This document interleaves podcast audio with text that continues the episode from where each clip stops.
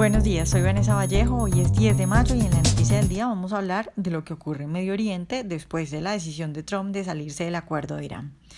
Se mueven las cosas en esa zona, ataques a Israel, ataques a Arabia Saudita, Irán detrás de todo, como bien lo ha advertido muchas veces Benjamín Netanyahu, que Irán está detrás de todo en esa zona, pero a pesar de eso parece claro que por lo menos por ahora Trump, Israel y Arabia Saudita lo tienen todo bajo control y vamos a ver por qué. Ayer, un día después de que Estados Unidos anunciara su retirada del pacto nuclear, Irán atacó objetivos militares en Israel, en los altos del Golán. Al menos 20 cohetes fueron lanzados contra la línea de defensa israelí. Según las autoridades de Israel, estos cohetes fueron disparados por la fuerza iraní desde el lado sirio del Golán. Pero afortunadamente, y como casi siempre pasa, el domo de hierro interceptó los misiles que podían causar daño y no sucedió nada. Según las autoridades de Israel, han estado en esta operación varias semanas en las que se han en las que se ha conseguido frustrar varios ataques iraníes. Israel, pues como siempre, se defendió.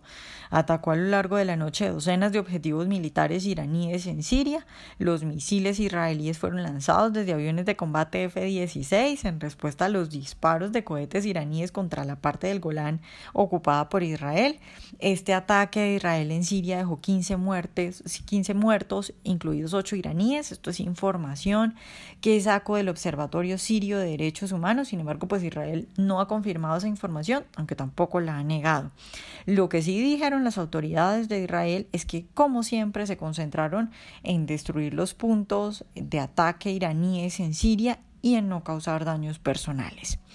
De otro lado, también ayer en la noche, hutíes rebeldes de Yemen atacaron a Arabia Saudita, apoyados por supuesto por Irán. Los misiles que lanzaron son de fabricación iraní. El ministro de Relaciones Exteriores de Arabia Saudita dijo que ellos estaban tratando de evitar al máximo una acción militar directa contra Irán, pero pues que Irán sigue comportándose así y que pues no van a tener otra salida. Dijo también que lo que había pasado ayer pues era una declaración de guerra.